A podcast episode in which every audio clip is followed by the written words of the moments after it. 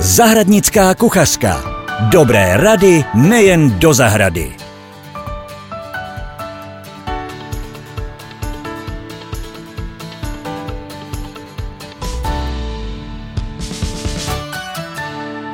Krásný den, milí přátelé. V dnešním podcastu se s Jirkou Savincem budeme bavit o ovoci a jak ho zpracovávat. Můžete se těšit i na zajímavé recepty. Jirko, už se těším. To mě těší, Petro, ahoj.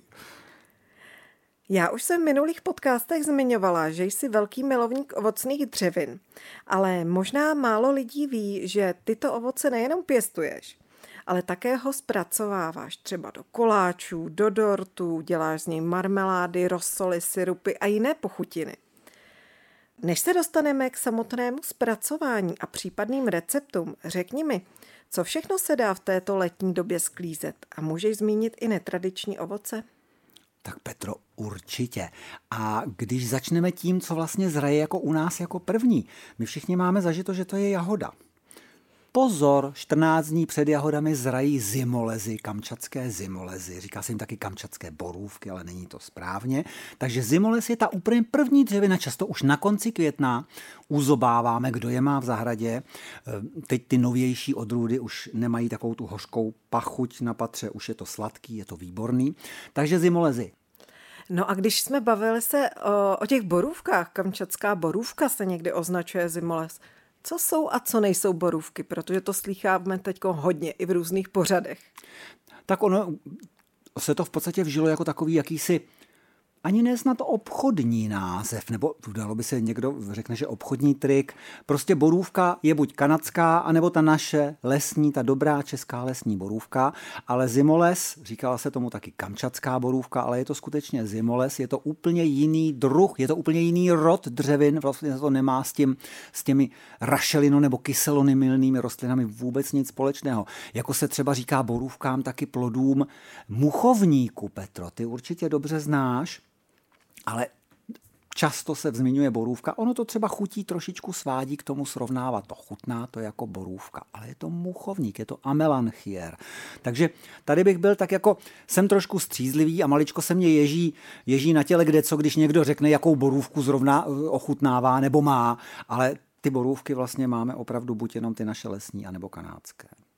A pokračuje pak další ovoce vlastně, to jsou jahody Takže a dál. Jahody, no první třešně samozřejmě, to jsou takové ty klkačky, že jo, ty jsou zároveň s jahodama, ale pozor, ty první třešně, ta německá rychlice, ta babičkovská naše ty první třešně, eh, tak oni mají jednu úžasnou výhodu, že oni na těch stromech v podstatě neustále přibírají na objemu a na barevnosti.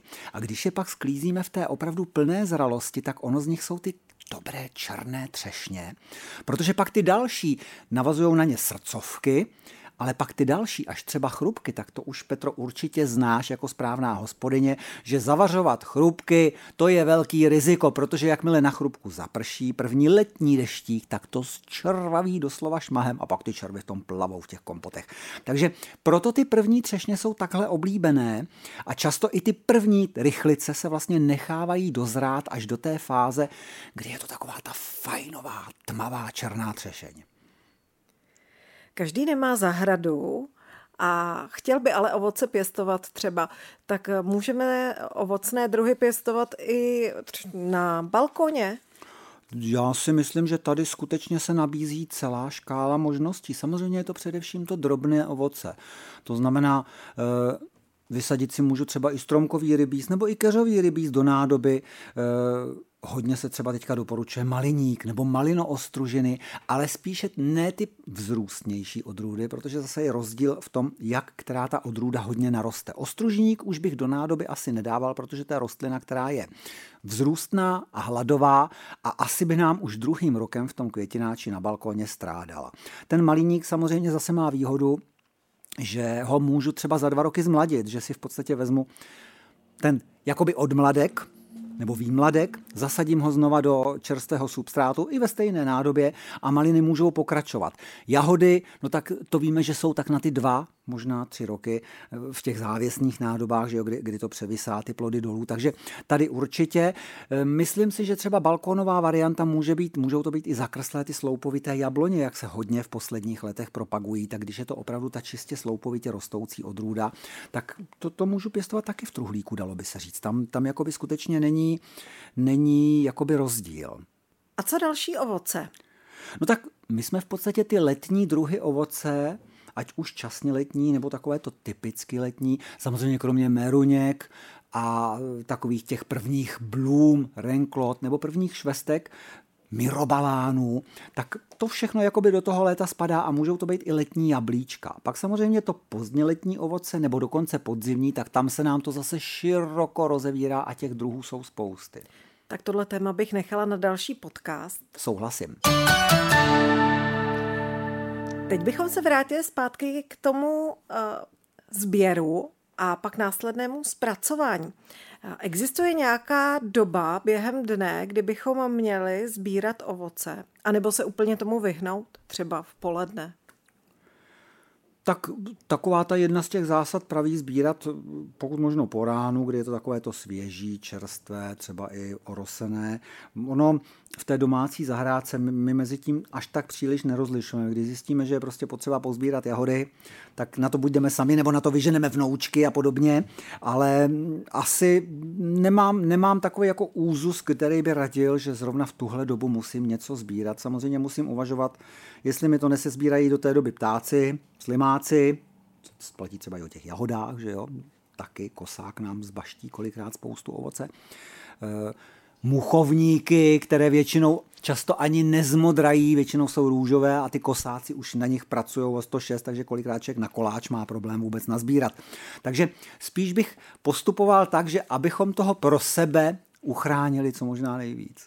To letní ovoce se moc nehodí na další skladování, proto je potřeba rychle ho zpracovat. Tak jak na to? Poradíš nám nějaký typy? Tak samozřejmě, když toho ovoce je spousta, že jo, tak jako všichni zvažujeme, jak vlastně tu nadúrodu vitamínů a, a, a té, té dobroty vlastně nějakým způsobem zužitkovat dál. Ale tady, tady je takové trošičku rozcestí. Eh, když budeme, já třeba osobně, a ty to Petro víš, miluju rosoly, ale ty rosoly v tom pravém slova smyslu, v takovém tom středomořském, protože i moje babička dělávala rybízový rosol, ale byla to vlastně vymačkaná šťáva z rybízu, která se zahustila s cukrem a ona zrosolovatila, protože rybíz obsahuje spousty přírodního pektinu. Tohle neudělám třeba s jahodama. Jahody mají kolikrát problém, aby zeželírovaly, takže už do toho musím přidávat různé želírovací přípravky. Třešně, ty neželírují vůbec, že jo, to jako udělat třešňový džem, to je velká věda. A višně, ty jsou na tom trošku podobně. No, borůvky, jako budíš, tam trošičku jakoby už to funguje, ale třeba ten rybíz je na to úplně ideální. Maliny taky nejsou úplně optimální ovoce, takže samozřejmě pak jdeme cestou takových těch různých syrupů, anebo kompotů, ale Jahodový kompot to, to taky umí udělat málo kdo, aby to nebyla taková ta ta, kaše. ta kaše rozvařená. Jo? Ono to vypadá hezky v těch sklenicích a pak to člověk načne a ty jahody se rozblemcnou, jak se říká. Takže mně se líbí, když si připravím rosol, a pozor, pracuju s ročním předstihem, tak když mi přichází úroda prvních letních jablek a pak těch výborných podzimních, tak princip rosolu praví, to je, to je dokonce izraelský recept. Tam vlastně ta příroda nám všechno nabízí úplně sama a my nepotřebujeme vůbec nic. Takže když budu dělat ten rybíz, tak eh, v podstatě rozvařím ten rybíz. Nechám ho rozvařit jenom, aby rozpraskali babule, to znamená krátce ho nechám přejít valem, jenom lehce ponořený ve vodě vroucí, odstavím a do plát, přes plátínko přes noc nechám volně vykapat. Nic nelisuju, nic nemačkám, nic prostě nepresuju, jakože z toho musím vydobít úplně všechno. Protože jenom takhle získám ten čistý pektin. To ostatní, když mám pocit, že mi to zbylo, že ta hmota je ještě hodně vlhká, tak to nechám znova rozvařit s trochou vody, ale pak už z toho připravím třeba syrup. Doslazovaný samozřejmě. Nicméně ten první odkap, to je ten pektinový odkap, a ty středomořské recepty většinou fungují tak, že na jeden litr té, toho, vyka, toho vykapaného produktu, té vykapané šťávy se přidává kilo cukru. Já už jsem zjistil, že to je hororová dávka, že to, to je opravdu šílený. Takže kolikrát končím třeba i jenom na půl kilogramu cukru na jeden litr toho výkapu. S tím se to svaří, nechá se to přejít varem, odpění se to klasicky, jako se to dělá nabíračkou nebo lžící a plní se to do sklenic a ono to většinou spolehlivě zrosolovatí. A je to takový ten průzračný rosol, na lžičku, do jogurtu, prostě na palačinky, naprostá láhoda. Samozřejmě podzimní ovoce je pro tohle daleko dělanější, ale musí to být ovoce, které obsahuje pektin. A to jsou i jablka, jak už jsem zmínil. A já si můžu z jablek, a taky to dělám, připravit samotný pektinový vývar, který zavařím tak, jak mi vykapal z, té, z, té, z toho plátínka. Nic nesladím, prostě zakonzervuju tenhle ten pektinový odkap z jablek který má ještě jednu úžasnou výhodu. Když použiju jabka žlutá, tak je, ten, tak je ten pektin úplně citronově žlutý. A když použiju jabka tmavě červená, tak je rubínově červený. Fantazie. A když tam přidám ten podíl cukru, tak pak mám výborný jablečný rosol. Jenom chuť jablek je z toho znát. A je to zase ta dobrota na ty palačinky. Ale když zavařím samotný ten pektinový odkap z jablek, tak já si ho schovám do příští sezóny do jara, kdy mi začínají zrát jahody, maliny a vůbec takovýto ovoce, který samo neželíruje. Takže já nepoužívám žádné ty průmyslové kupované želírovací přípravky. Já přidávám ten jablečný pektin jako želírující činidlo a ono si to skutečně i v těch jahodách zachová tu chuť těch jahod.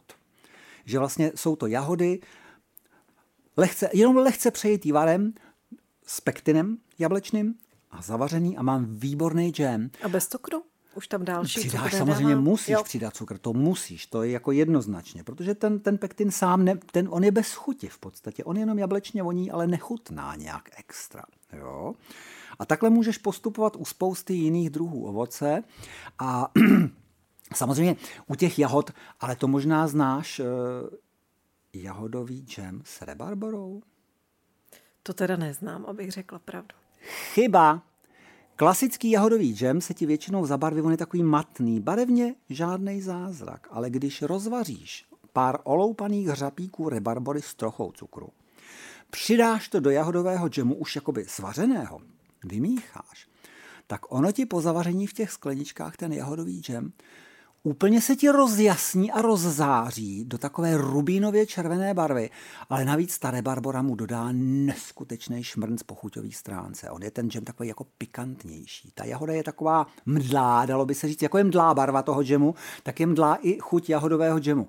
A tou rebarborou ty mu přidáš na jiskře a přidáš mu na chuti udělej to. To musím určitě zkusit, teda. To je dobrý nápad. Hmm. No a pak samozřejmě eh, to podzimní ovoce, to znamená, ať už jsou to jablka, kdoule, myšpule, tam se nabízí spousty možností a hlohy, velkoplodé hlohy jsou teďka velice módní záležitost. Ale to se budeme bavit už příště. A to jsme na tom podzimu zase, to už jsme v tom podzimním čase, přesně tak. Jirko, co je pravdy na názvech jako švestko meruňka, hruško jablko, malino ostružina, malino jahoda a podobně? No to je téma, Petro. A jaký?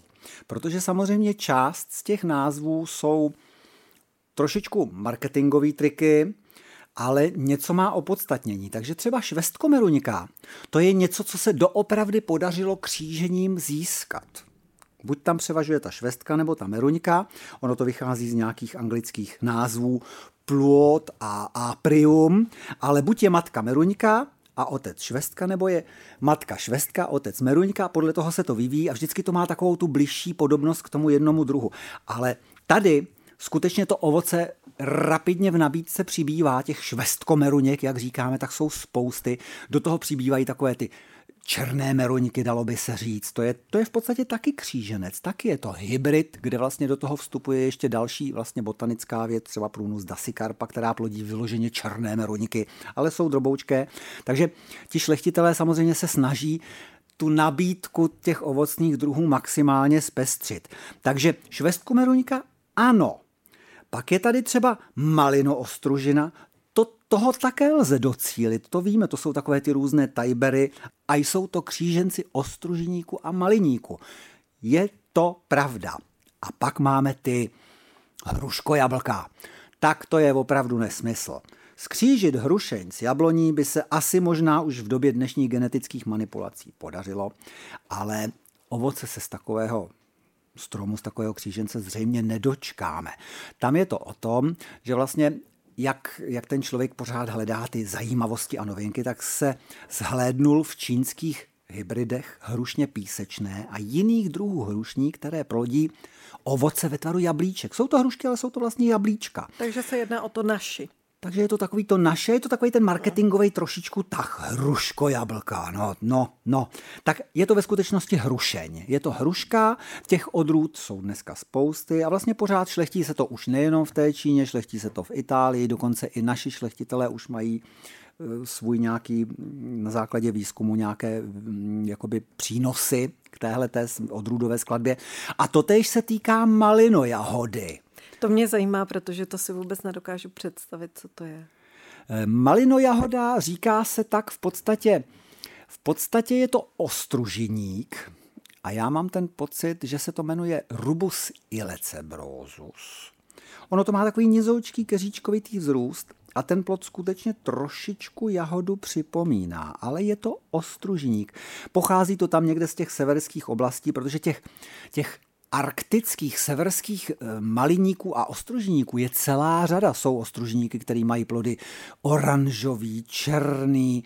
Tam skutečně eh, je toho strašná spousta a samozřejmě šlechtitelé, kteří už trošičku jsou v tom znalí, tak to dokáží zakomponovat do těch svých kříženců, ale skřížit jahodník s ostružníkem nebo jahodník s maliníkem, to se opravdu ještě nikomu nepodařilo. Děkuji za dnešní rozhovor. Úplně se mi zbíhají sliny. Vám, milí posluchači, přeji krásné léto a spoustu chutného ovoce. A na podzim budeme zavařovat. Zase. Zase. Zahradnická kuchařka. Dobré rady nejen do zahrady.